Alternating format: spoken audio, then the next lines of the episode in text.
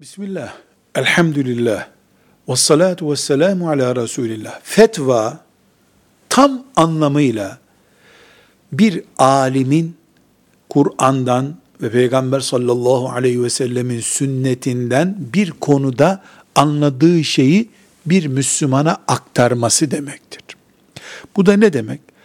Bu fetva alimin kişisel görüşü değil din hakkında kimse kişisel görüş belirtemez.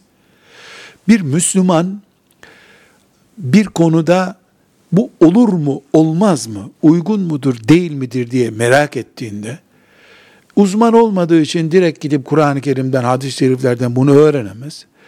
Bir alime sorar. Alim de Allah'ın bu konudaki hükmü şudur der. Ama bunu kendi kanaatine göre değil, Kur'an'dan anladığına göre, Resulullah sallallahu aleyhi ve sellemin sünnetinden anladığına göre veya ondan daha yukarıdaki alimlerden birisinin daha önce anladığına göre konuşur.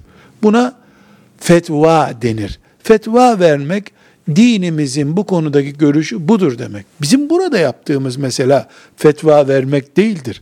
Çünkü biz fetva düzeyinde bir şey nakledecek durumda değiliz verilmiş fetvaları naklederiz.